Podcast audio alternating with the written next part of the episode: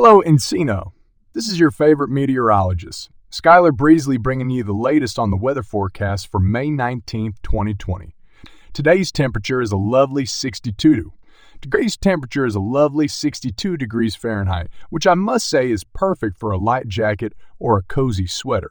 The sun is shining bright and the skies are clear, so it's a great day to get outside and enjoy the beautiful weather. Don't forget to wear some comfortable shoes and take a nice stroll through the park or along the beach. And if you want to learn more about weather patterns and forecasts, be sure to check out my website at Digital Dam.